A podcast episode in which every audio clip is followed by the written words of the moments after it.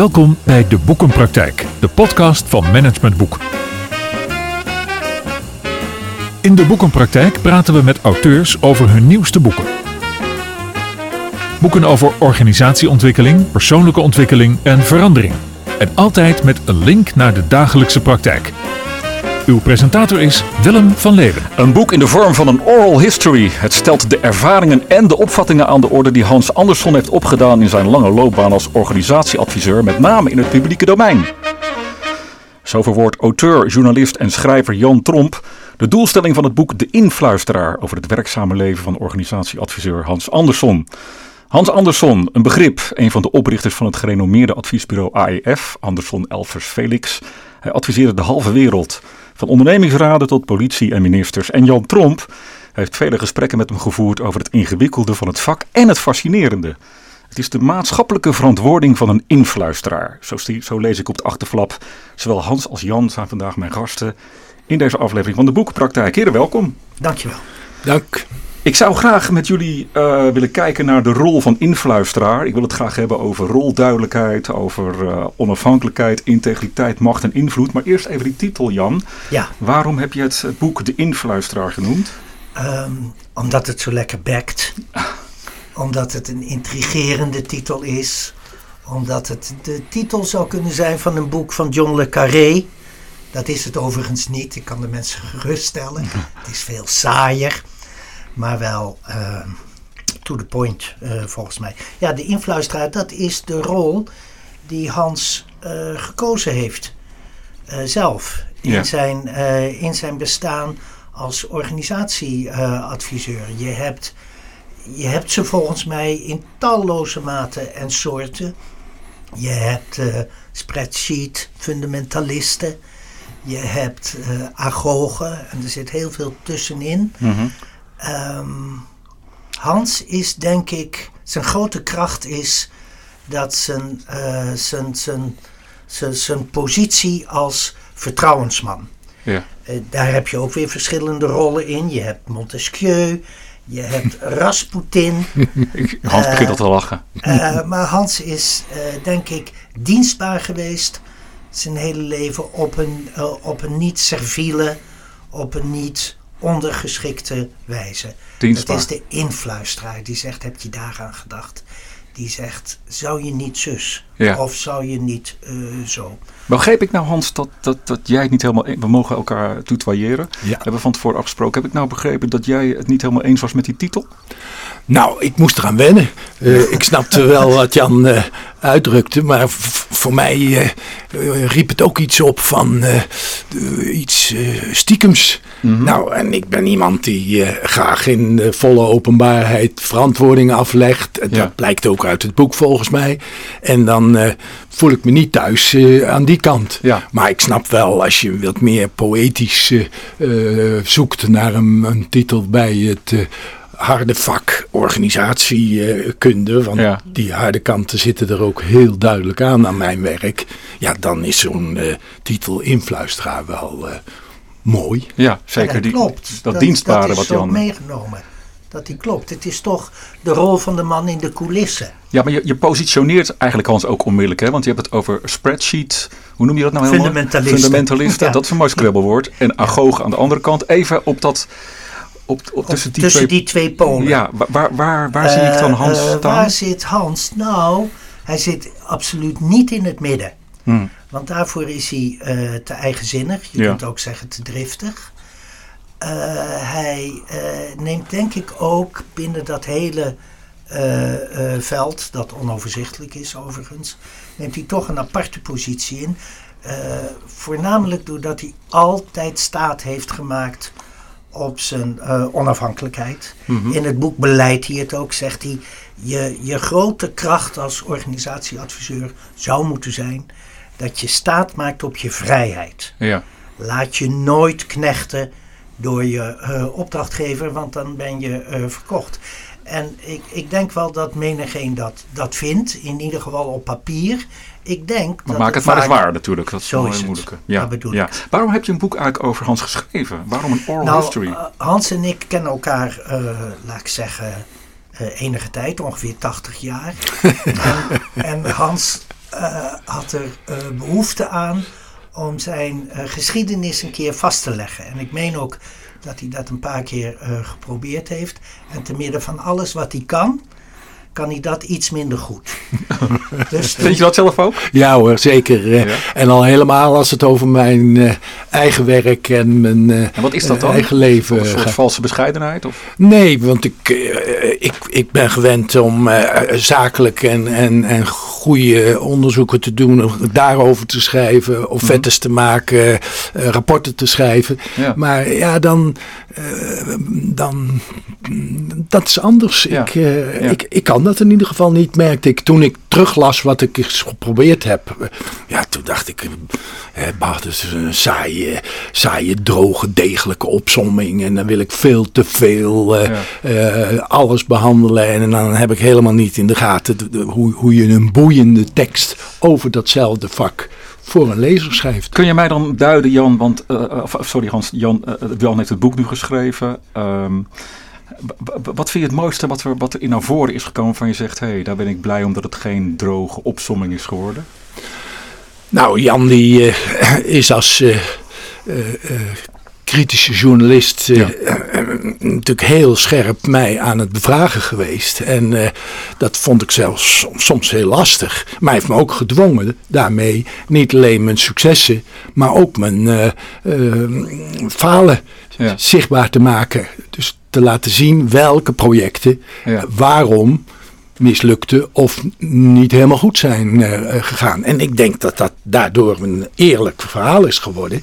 En een reëel verhaal, want zo, zo is de praktijk natuurlijk. Dat je komt gelijk al het woord eerlijkheid om de hoek kijken ook. Hè? Volgens mij integriteit. Ik kijk weer even naar Jan nu. Ja. Is, dat, is dat wat Hans typeert? Dat, dat, dat, dat het ook echt over, over Hans in de blote kont mag gaan, zeg maar? Ja, zeker. Want hij heeft, heeft zich niet gegeneerd om... Ik hoefde het geloof ik niet eens te vragen om, uh, om van zijn zeeperts uh, te getuigen. Mhm. En ook, ook te hij, hij, weet verdomd goed, want in evalueren is hij goed, waar het dan uh, mis is gegaan. Daar kan hij vrij scherp de vinger op leggen en dat doet hij ook zonder al te veel scrupules of mooi praterij. Mhm. Dus inderdaad, in dat opzicht is hij, is hij eerlijk. Wat ik eigenlijk de grote kracht vind die uit dit boek spreekt, is dat hij, en dat in, in dat opzicht is hij misschien ook een, een apart soort organisatieadviseur, is dat hij dat werk, dat maakt hij goed duidelijk, dat werk van hem altijd in dienst heeft gesteld. Het is altijd een vehikel geweest voor maatschappelijke verandering. Ja. Dus hij heeft zijn persoon en zijn engagement met zijn uh, beroep kunnen, uh, kunnen verbinden. Ja. En ja, dat, dat maakt denk ik het, uh, het boek tot een levend portret. Dan gaan we denk ik even naar het speelveld van zo'n organisatieadviseur in relatie natuurlijk tot hoe, hoe, hoe, jij het hebt ingevuld, Hans. Wat is, wat, is, wat is de essentie van een goede organisatieadviseur? Dat hij uh, kan kijken, dat hij uh, kan luisteren, mm -hmm.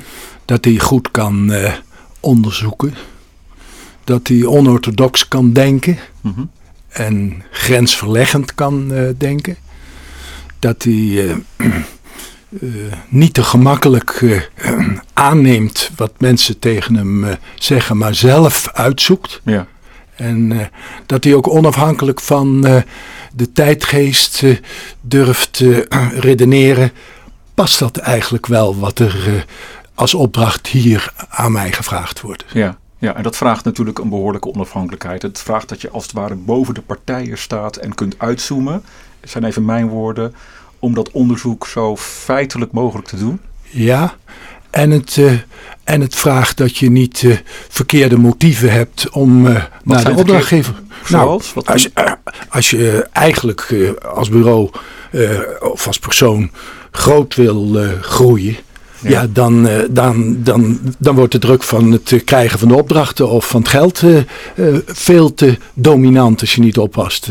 en als je echt onafhankelijk denkt, dan durf je dus ook tegen je opdrachtgever te zeggen: Ja, maar dit is niet de juiste vraagstelling. Ja. Of als je goed onderzoek gedaan hebt en je komt tot de conclusie: Ja, het zit daar in het management eigenlijk helemaal niet goed. Mm -hmm. Nou, dan moet je durven te zeggen: sorry, je, tegen de Raad van Commissarissen. Maar wij hebben een opdracht gekregen van uh, de directie. En het probleem zit bij de directie. Ja. En dan moet je kijken op welke manier je dat probleem uh, aanpakt en uh, oplost. Nou, ik ken heel wat gevestigde bureaus die dat niet durven. Nee.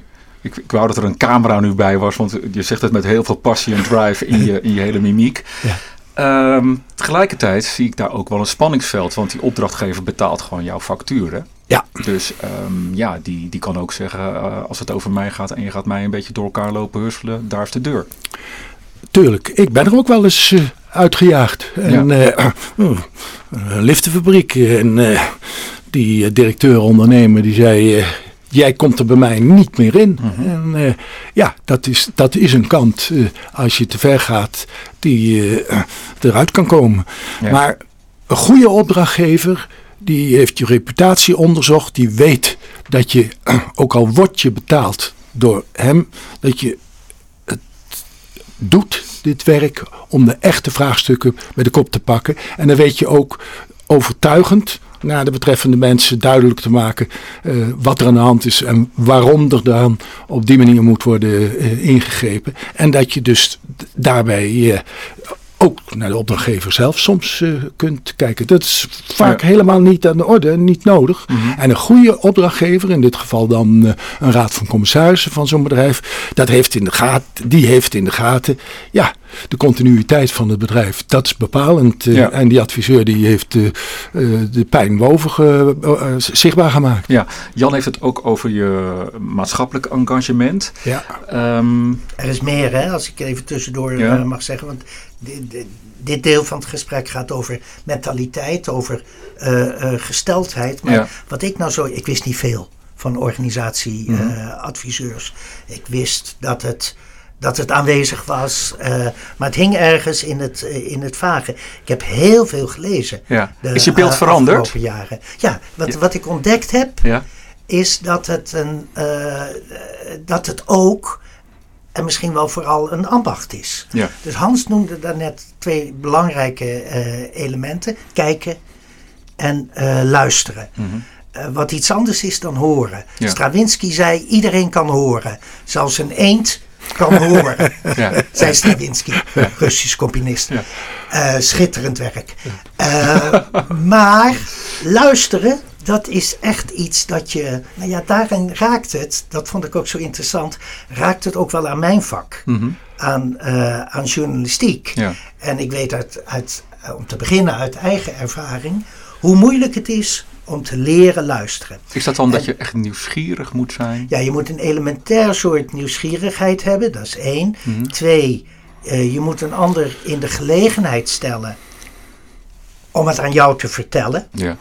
Dus de eh, ontvankelijkheid. Ja. ontvankelijkheid is, is buitengewoon gewichtig. Ja.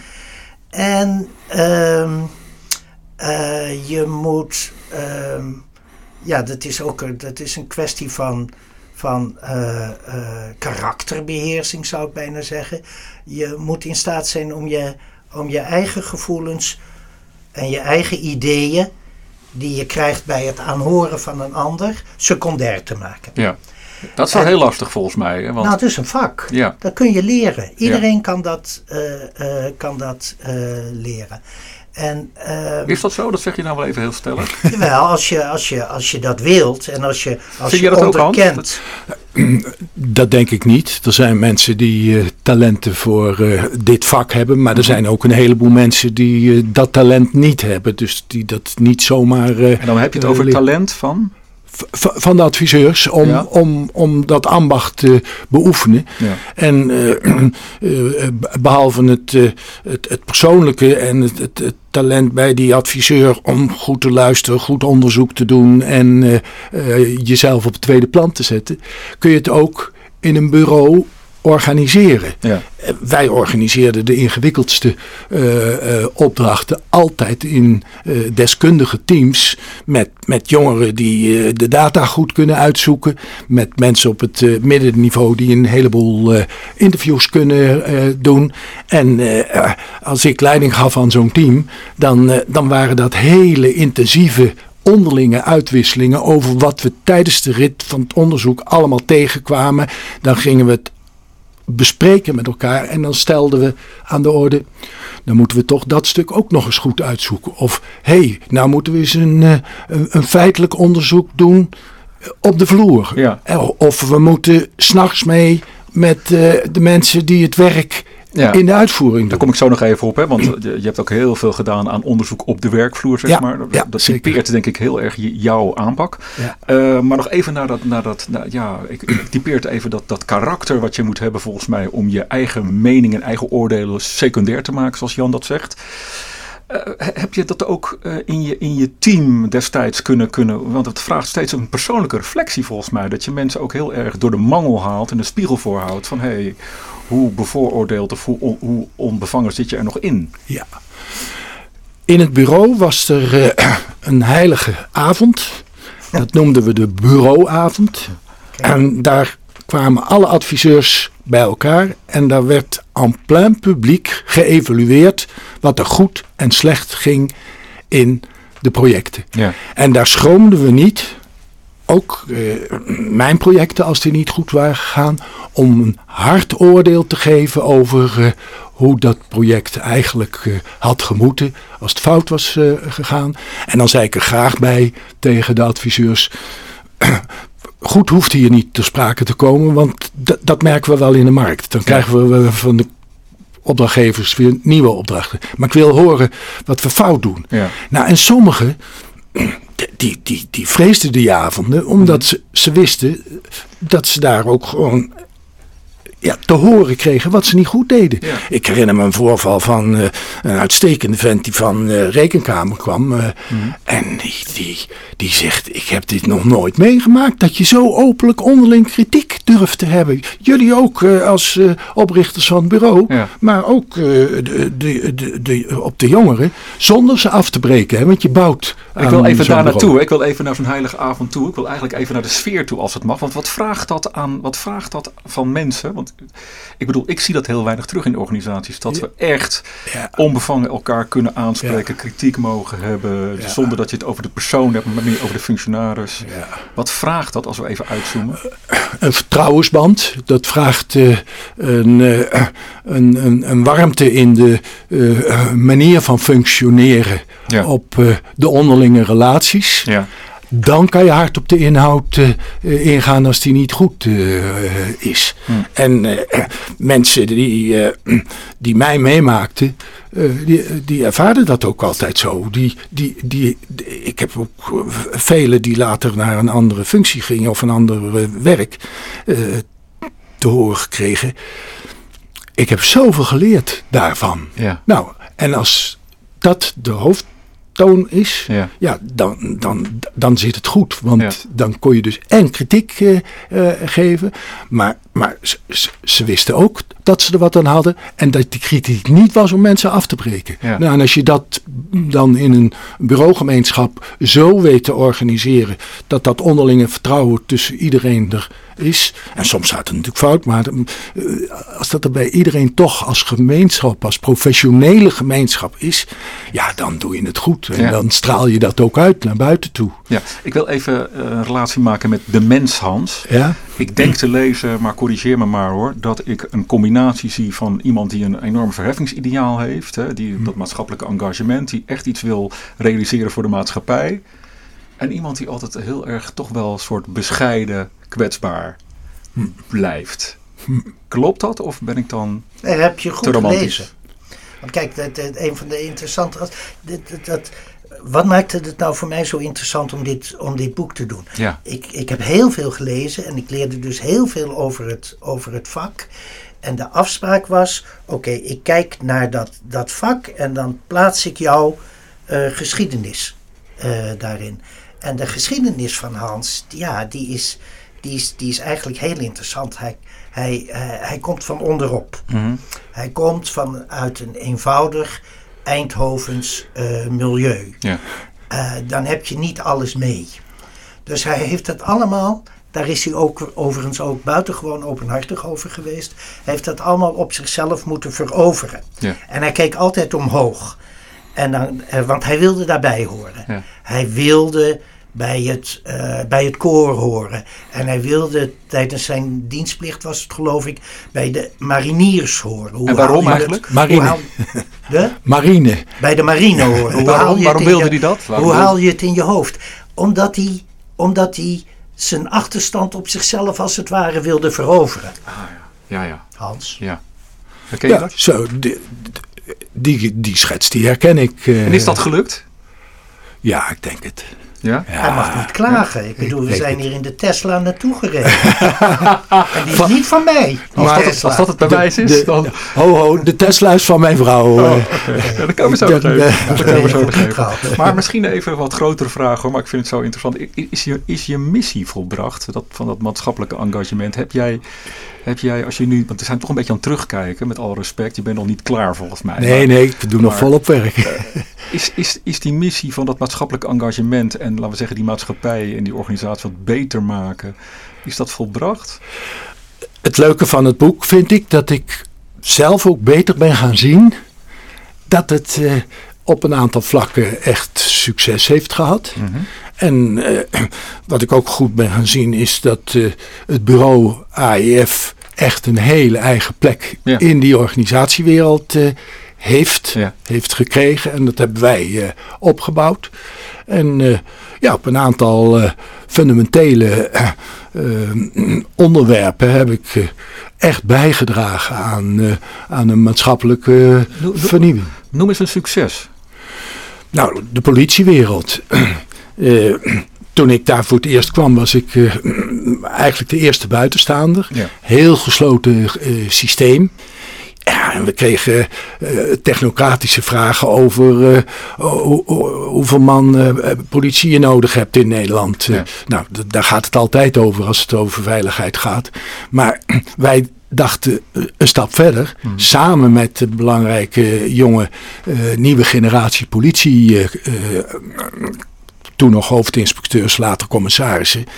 En toen kwamen we erachter, ja, maar die, die, die, die plek van de politie in de, in de samenleving, die, die klopt helemaal niet. Eh. Die denken met, eh, met allerlei technocratische middelen en, en meer sterkte even de veiligheid op te lossen. Terwijl ze, ze, ze, ze moeten de wijken en de buurten in. Ze moeten, eh, ze moeten kijken waar ze Ja. mensen echt mee kunnen helpen. En niet eh, alleen maar eh, bij grote ME-optredens eh, Ja. de boel organiseren. Nou, dat was een, in die tijd een bom in die politiewereld en in de wereld van de politiek. Want eh, zo hadden ze nog nooit Nee. over de politie eh, nagedacht. En, en die rapporten, dat zijn eh, hele, en die onderzoeken, hele beroemde rapporten en onderzoeken geworden. Want die hebben een fundamentele vernieuwing Ja. van die Nederlandse politie tot gevolg gehad. Ja, en, en je aanpak daarin, hè, want het, over, het begon volgens mij in 1977, politie Ja, verandering. ja, klopt. De aanpak daarin kenmerkt zich weer door niet alleen maar de technocratische aanpak, maar vooral dat, ik noem dat veldwerk, dat je gewoon, nou wat was het, een half jaar lang of zo, Of veel langer. gewoon mee bent gegaan met al die diensten, die nachtdiensten, om gewoon eens te kijken, wat Ja, gebeurt hier nou eigenlijk? Hoe ziet, het, hoe ziet dat werk van zo'n politieman, vrouw eruit? Hè? Ja, ja. we, we organiseerden het zo. We begonnen in Utrecht en later hebben we het in andere korps eh, gedaan. Eindhoven en Nijmegen en Apeldoorn. En ook eh, landelijk eh, bij de Rijkspolitie. Dat we echt één op één diensten meedraaiden om Ja. precies te ervaren wat de vraagstukken in de samenleving zijn, wat de antwoorden van de politie moeten zijn en hoe dat dan in die politieorganisatie uiteindelijk tot een werkwijze, een aanpak leidt die verbeteringen of oplossingen voor die veiligheid eh, eh, tot gevolg heeft. Nou, maar het interessante vond ik dat je, dat moet je benadrukken, jullie gingen mee. Jij ging mee. Ja. Jij ging s'nachts, Ja. eh als er aan het spoor gewerkt moest worden, ging je s'nachts voor die aanstormende vrachttreinen. Oké, ik formuleer het wat romantisch. Ging je staan. Ja. En het was koud en het waaide en het regende. En het was, het was, het was geen kantoorwerk. Nee. Nee, nou ja, eh, dat heeft zoveel nieuwe inzichten opgeleverd. Ja. En vertrouwen aan de basis van de eh, eh, organisaties waar je dan op dat moment eh, werkt. Hè. Ja. Die, die, die politieagenten, die hebben later die hele vernieuwing van onderop gedragen. Politievakkorganisaties die in de ogen van de politiek altijd dwars lagen, die droegen die rapporten omdat ze zagen dat het echt was. Dat we het goed beschreven hadden. En daardoor wilden ze mee met die vernieuwing en die verandering die we voorstelden. We zijn zo op dreef dat ik bijna de stellingen vergeet. Ik wil ook nog even drie stellingen voorleggen.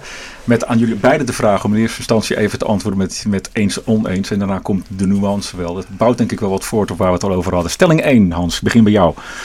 Een goede organisatieadviseur kenmerkt zich onder andere door zijn politieke onafhankelijkheid. Zeker. Jan, eens of oneens? Ja, die moet politiek uh, volstrekt Eens of oneens? Eens. Eens, oké.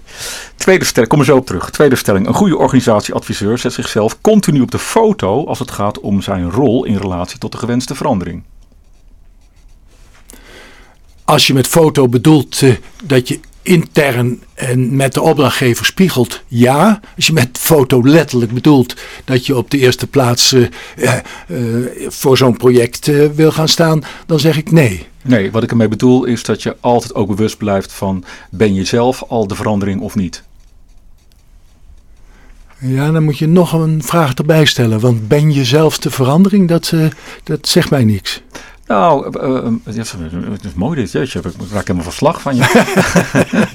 um, het gaat er wat mij betreft om, want het is natuurlijk ook een heel erg mijn visie die doorheen zit, is dat je als adviseur een verandering probeert te faciliteren in een organisatie.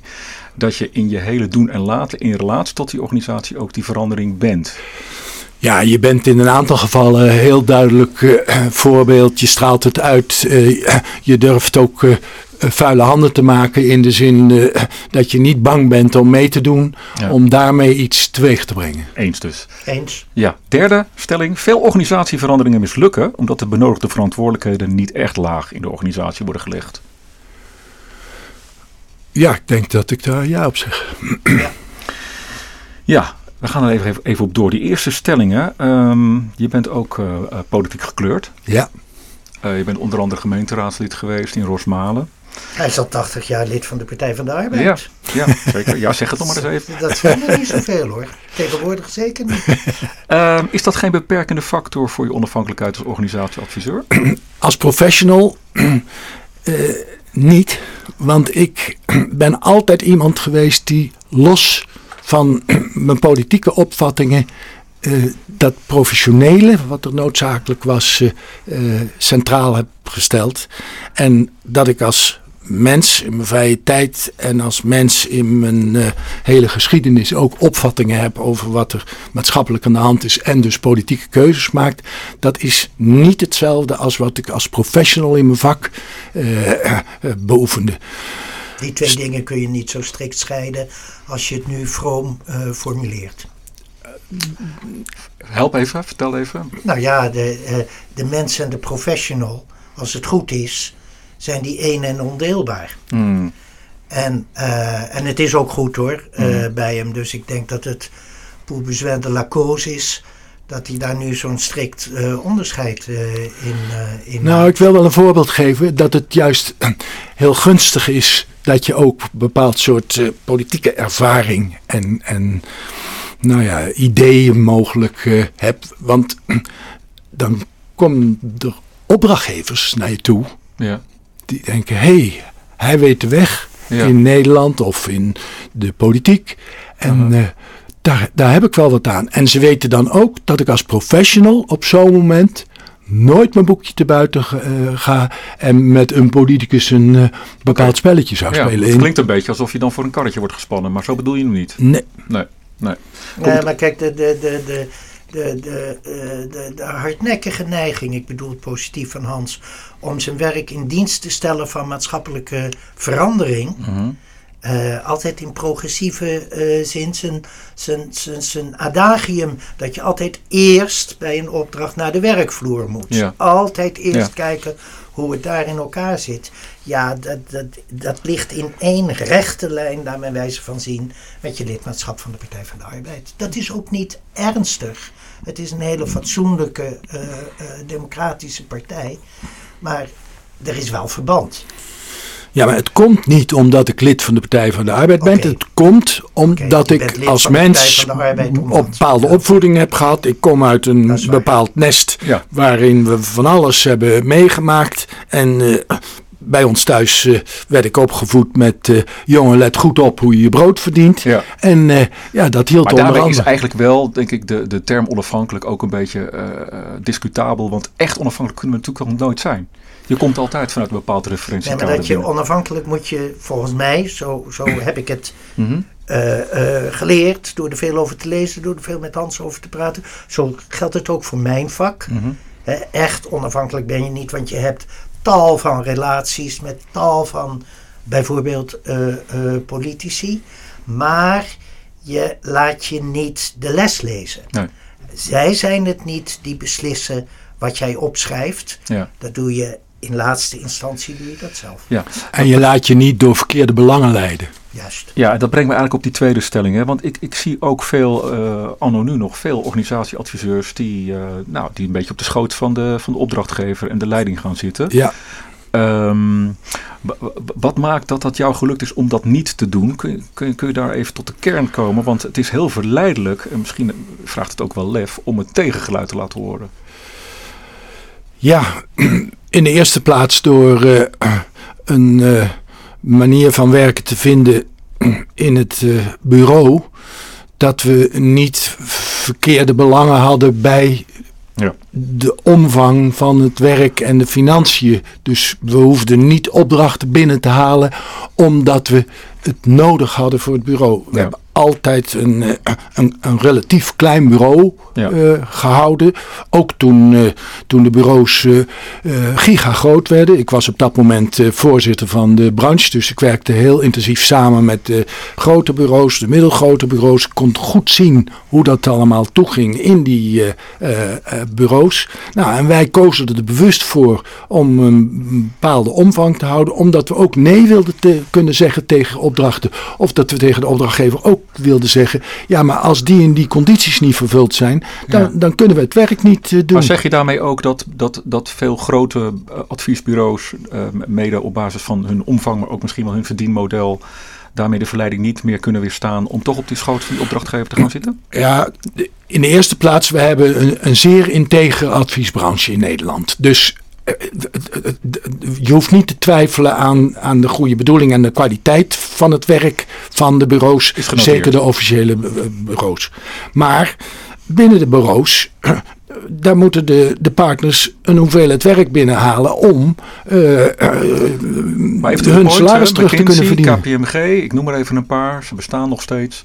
Dat zijn bureaus eigenlijk die eh, te veel naar de pijpen van de opdrachtgever dansen. Ja, dat is iets te simpel gezegd. Maar eh, ik, ik geef bijvoorbeeld bij, eh, bij, bij KPMG als accountantsbureau. Maar de, de PwC en de andere accountantsbureaus hebben hetzelfde. Die doen heel veel audit-related advieswerk. Dus Ja. die werken als accountant in een bedrijf. Ja. En dan komen er en passant allemaal adviesvragen eh, uit. Ja, als er dan mm, aan die advieskant hele kritische geluiden worden eh, eh, geuit, ja, dan heeft dat direct betrekking op die accountantskant. Ja. Nou, dus die zijn voorzichtig met de manier waarop ze dan eh, eh, de uitkomsten van dat advieswerk, als dat eh, kritisch over de opdracht en de organisatie moet gaan, eh, om dat dan aan de orde te stellen. Dus die hebben de neiging op zo'n moment niet eh, in alle objectiviteit eh, eh, de echte waarheid zichtbaar te maken. Duidelijk, ja. Ehm, ik wil even nog naar, naar, naar, naar wat ik nog heel erg zie in huidige organisaties. Namelijk, neem even bijvoorbeeld de toeslagenaffaire, moet ik ineens gaan denken. Ik zie nog heel veel organisaties waar het allemaal nog wel erg log gaat. Waar het nog behoorlijk bureaucratisch gaat. Volgens mij ben je ook enorm bezig geweest om die bureaucratie te, te, te hoe zeg je dat, te, op te heffen, hoe ik het Ja. maar even. Ehm, belastingdienst, toeslagenaffaire, ehm, veel co- corporate organisaties, grote overheidsorganisaties waar de computer says no nog steeds heel erg geldt. Is er iets waarvan je zegt, hoe doorbreken we die bureaucratie die alsmaar erger wordt? Ja, eh, eh, als ik een voorbeeld mag pakken. eh, ik werd gevraagd eh, door het ministerie van Justitie om eh, de Vreemdelingenwet mee te Ja. organiseren. En dat was. eh, 2002, die vreemdelingenwet. van 2002. Ja. Ja, Kabinet Kok 2 volgens mij. ja, zeker. En nou, dat was een eh, novum. Eh, ja, en wat, eh, wat deed ik daar? Eh, ik ging dwars door eh, alle eh, bureaucratie heen. Koos met een klein team om te overleggen met eh, andere departementen over eh, de onderwerpen die wij relevant vonden. En dan gingen we niet eerst eh, vragen aan de minister of dat mocht, dat deden we. Ja. En toen er discussies ontstonden of we in de uitvoering wel mochten gaan kijken wat de effecten van die vreemdelingenwet zouden zijn. Ja, toen zei ik, ja, dat ga ik toch echt doen. Want ik moet weten hoe het precies zit eh, als we zo'n eh, maatregel voorstellen. en Job Cohen, de verantwoordelijke staatssecretaris, eh, die namen we dan ook mee. Ja. En dan, dan, dan zei de directeur-generaal op het ministerie, ja, maar dat hoort niet, want die wet die moet nog door de Kamer. Ja, we gaan het toch nu uitzoeken. Ja. En weet je wat nou zo bijzonder was? Toen, toen hadden we al die uitvoeringsorganisaties eh, al betrokken Ja. bij de discussies over of, het- of het werkbaar zou zijn, die, eh, die, die, die wet. En bijvoorbeeld de VNG ook. Aha. En eh, toen later, toen stemde de V- VNG, want die worden dan gevraagd officieel in de rondes om advies als zo'n wet klaar is. De VNG zei, we zijn het niet eens met de wet, want er zijn een aantal kwesties van het op straat zetten van vreemdelingen, die zijn niet geregeld in die wet.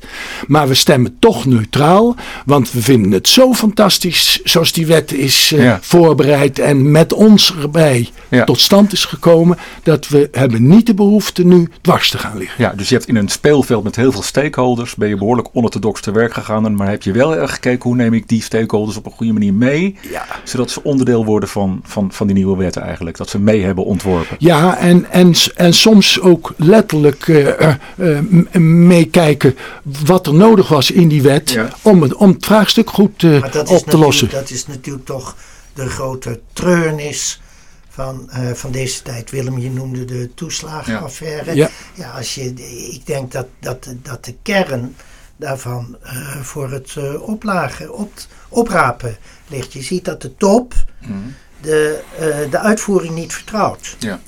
En eh, de, de top zegt, eh, is in alle staten aangejaagd door de media. er is Bulgarenfraude. Er komen Bulgaren onze toeslagen binnenhalen. Dat moet afgelopen zijn. Kortom, er is een, een, een basisregeling die nog redelijk transparant is. En er worden allerlei nieuwe ankers aan, eh, aan opgehangen. En dat wordt over de heg geflikkerd Ja. naar de eh, uitvoeringsinstantie. En die wordt daarmee, daarmee wordt alle autonomie aan zo'n instantie eh, eh, ontnomen. En die wordt daarmee eh, speelbal van, van, van, noem het politieke willekeur. En ik denk dat dat voor heel veel grote organisaties eh, geldt. Dat, dat gedreven door eh, onzekerheid eh, er constructies worden eh, eh, eh, gebouwd die in het volle leven onuitvoerbaar blijken en dus tot ongelukken leiden. Een beetje organisatieadviseur is die geworden. Hij Ja, ja, dat Nou lijkt ik wel. ik heb Nou, Ja, meneer. mooi. oh, ik geef even een, een, een eh, antwoord eh, over diezelfde vreemdelingenwet als voorbeeld. Ehm, wij gingen tegen het regeerakkoord in. Mhm. En eh, want er was afgesproken toen eh, dat er eh, twee soorten statussen zouden komen. Hè. Dus dat, dat zijn rechten waar mensen dan kinderbijslag krijgen en naar school kunnen. En die een heleboel kosten voor onze samenleving. En toen wij uit gingen zoeken wat de gevolgen waren van die afspraak. Toen zagen we, hé, hey, eh, er- er wordt niks mee opgelost. De, de procedures blijven even lang. Eh, iedereen blijft eindeloos in de opvang zitten. eh, tot en met de lekkende tenten toen, Ja. toe. En toen hebben wij gezegd, aan de hand van voorspellingen en analyses... kabinet Kok, dit kan niet. Nee. Nou, Wim Kok was knorrig, want die had helemaal geen zin om dat, dat, die afspraak tussen de VVD en uh, uh, de Partij van de Arbeid op dat moment. Ja. Om die open te breken. Want dat, ja, dat, zo gaat het met regeerakkoorden. Dan ja. krijg je een heel politiek circus. We hebben het toch doorgezet. En later zei hij tegen mij: uh, Hans, ik vind het zo fantastisch dat, dat, dat jullie lieten zien wat de effecten waren. Meestal kreeg ik van justitie wetten die ik uh, niet eens kon lezen. En, dan, en dan moest je maar in de praktijk uh, afwachten wat er gebeurde. Nou, na die toeslagenaffaire. Ja. Als er in die toeslagenaffaire door een aantal moedige mensen was gezegd: dit kan niet. Dit leidt tot hele ernstige maatschappelijke gevolgen dan had het bijgesteld geworden. Ja, mhm. dat is pas gebeurd uh, toen het, uh, het, schip gezonken was. Maar dat vraagt dan toch wel iemand, ja, tegenwoordig noemen we dat geloof ik heel formeel klokkenluiden, maar dat, dat vraagt dan toch wel iemand die dat gewoon ook inzichtelijk maakt, die dat ook echt laat zien, die dat veldwerk, hè, je bent op een gegeven moment ook echt naar die tenten volgens mij toegegaan. Ja met die vreemdelingen om te laten zien hoe slecht ze behuisd, et cetera, waren. Ja. Dat vraagt dan toch wel dat iemand het ook echt de vinger op de zere plek durft te leggen en dat durft te signaleren tegen alle gevestigde belangen in. Ja, dat vraagt twee dingen. Dat vraagt de moed uh, en de kwaliteit van, die, uh, van zo'n team en van die adviseur. En vraagt de bereidheid van de opdrachtgever om dat uh, te accepteren dat hij dat doet. En ik heb ook uh, in diezelfde tijd met, met de top van justitie ernstige ruzies gehad. Omdat ze zeiden, dat mag je helemaal niet ik, dat bepaal ik wel met mijn team. En als je het er niet mee eens bent, dan uh, dien je maar een klacht in bij uh, de verantwoordelijke uh, minister en staatssecretaris. Nou, en dan, dan zei ik tegen Job Cohen, ik doe het toch, want anders komt er geen goed werk tot stand. nou, en dan kreeg hij het op zijn brood. En soms werd hij naar de, naar de Tweede Kamer ge, gevraagd om tekst en uitleg te geven. Maar dat deed hij dus wel heel erg graag en goed. Want uh, hij, hij, speelde jou. die opdrachtgeversrol goed. Jou. De staatssecretaris dekte jou. Ja, zeker. En ik, en ik had de ruzie met de ambtelijke top. En, en bijvoorbeeld bij, bij, bij, de, bij financiën en bij sociale zaken, die ook allemaal voor die wet nodigen, die, die, daar, daar, die monden vielen open dat we zo werkten. Want die waren dat gesloten bolwerk van uh, justitie gewend. En die, die, die, die, die dachten, hé, hey, we kunnen gewoon uh, met elkaar uh, zeggen hoe het moet gaan worden. Nou, ja, dan, dan heb je wel behoorlijke moed nodig. En, maar je zegt ook nog nog iets anders en volgens mij doelt Jan daar ook op. Tenminste, zoals ik hem hoor. Uh, overigens, ik, zit, ik merk dat ik helemaal niet meer zo onafhankelijk word. Ik zit echt te genieten van je drive. En je, uh, man, ga vooral door, weet je wel. Uh, ik, moet een beetje gaan afronden, maar de, de, de, de, de passie waarmee je het ook vertelt. Het is echt jammer dat er geen camera staat. Dat, echt, dat komt helemaal binnen bij mij, dus het inspireert me enorm. Maar dat even terzijde, toch?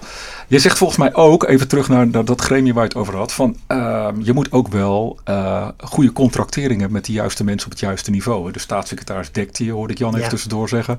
Dus je moet natuurlijk, behalve die moed en die lef, ook wel mensen hebben die je op dat moment dekken, omdat je daar goede contracteren mee hebt, toch? Zeker, dat bedoelde ik met, uh, je moet de opdrachtgevers hebben die bereid zijn dat ja.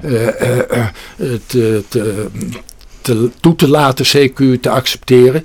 En uh, ja, soms dan zei diezelfde Job Cohen tegen mij, maar, maar weet je dan zeker dat het, dat het zo moet? Of weet je zeker dat dat de goede weg is? Ik zei, dat weet ik niet zeker. Nee. Alleen, ik heb geleerd in mijn werkleven, als ik het op die manier uitzoek en aanpak, ja. Dan, dan, kom ik tot mogelijk een goed uh, uh, resultaat. En op, op, op een enkel moment zei hij dan ook: Hans, nou even ophouden. Dat speelde bijvoorbeeld in de rechterlijke macht, want die hadden we ook nodig voor, die, voor het doordenken van die wet.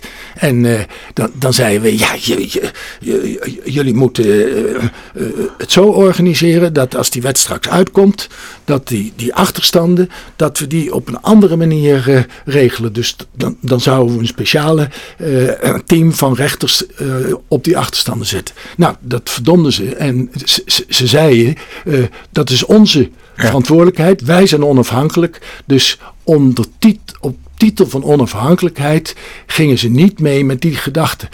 Gevolg, jarenlang toen de wet ingevoerd werd, achterstanden wat niet nodig was geweest. Want als je eenmaal, je snapt het mechanisme, ja. als je eenmaal heel veel achterstanden hebt en je, en je, je werkt niet die achterstanden op een andere manier af, dan komen er steeds opnieuw achterstanden. Nou, daar heb ik uh, uh, echt heftige discussies met die rechtelijke macht over gehad. En, en Job Cohen was ook, ja, die verloor ik.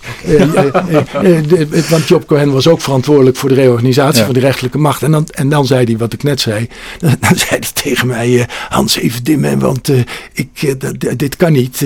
en in de trias politica is het dan wezenlijk dat je natuurlijk niet in opstand van die rechtelijke macht krijgt. Ik moet even naar, naar een afronding. Ehm, waarom moet een, een jonge adviseur, een organisatieadviseur die naar deze podcast zit te luisteren, dit boek lezen? Wat leert hij van, van, van Hans?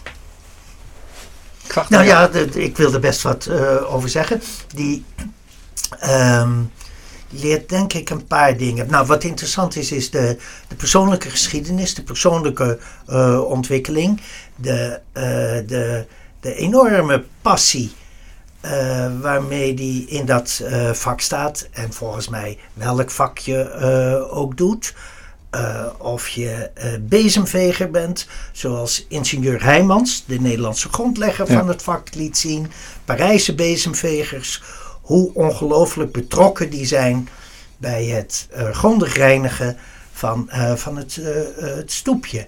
Of je bent journalist of organisatieadviseur betrokkenheid, uh, daar begint het uh, allemaal mee. En dan wat je dan verder kunt, kunt denk ik, lezen, leren uit het boek, is dat het zich echt heeft ontwikkeld tot een vak, tot een ambacht. Dat je dat op een, op een aantal manieren kunt uitoefenen, op een respectvolle wijze. Maar dat de basis is onafhankelijkheid, vrijheid. Mooi, mooi, dankjewel. Um, je moeder had als advies, Hans houdt een beetje bescheiden. Is dat gelukt? Ja, dat denk ik wel. Ik, uh, ik heb nooit nagejaagd om uh, uh, een bekende Nederlander te worden. Ik heb nooit nagejaagd om door middel van dit werk rijk te worden. Ik ben altijd heel gul naar anderen. Uh, ik heb nu uh, met wat ik heb opgebouwd uh, een, een theaterschuur ingericht met mijn vrouw die als architect ja. het ontworpen heeft. En dat in weg in Brabant. In Brabant, ja, ja. Een klein dorpje bij Heusden. En ja, dat geld dat heb ik allemaal daarin geïnvesteerd als culturele ambi-stichting. En ja, daar heb ik lol in. En, en iedereen is stom verbaasd en zegt dan tegen je, je bent knettergek. Ja, dat zal dan wel. Maar uh, ik heb er zo lol in en ik zie wat de waarde is van dat soort stappen die ik uh, uh, zet. In ieder geval, ik stop het niet in mijn eigen zak en ik ga niet alleen maar over de wereld reizen om, om ervan te profiteren, zullen we maar zeggen. Dankjewel. Dank voor eh, de deelname aan deze aflevering van de Boekenpraktijk. Jan Tromp en Hans Andersson. Ik heb genoten van, uh, van jullie inspirerende manier van, van, van beschouwen over het vak als organisatieadviseur. Een ingewikkeld vak, maar ook een fascinerend vak volgens mij. Ik verwijs jou als luisteraar van deze podcast heel graag naar de volgende aflevering. Die over twee weken weer op alle grote podcastkanalen te vinden zal zijn. Ook daarin spreek ik weer met een auteur over zijn of haar opmerkelijk recent verschenen managementboek. En plotten we de strekking van dit boek natuurlijk ook weer op de praktijk. Rest mij je hartelijk te danken voor het beluisteren van deze podcast van de Boekenpraktijk. Heb je vragen, opmerkingen of suggesties? Kom met je feedback. Mail het naar info.managementboek.nl Tot zover de praktijk van boeken. Kijk voor meer afleveringen of een abonnement op de Boekenpraktijk op managementboek.nl/slash podcast. Je vindt ons ook op Spotify, Apple Podcast, Google Podcast en Soundcloud. Hartelijk dank voor het luisteren en graag tot de volgende podcast. Thank you.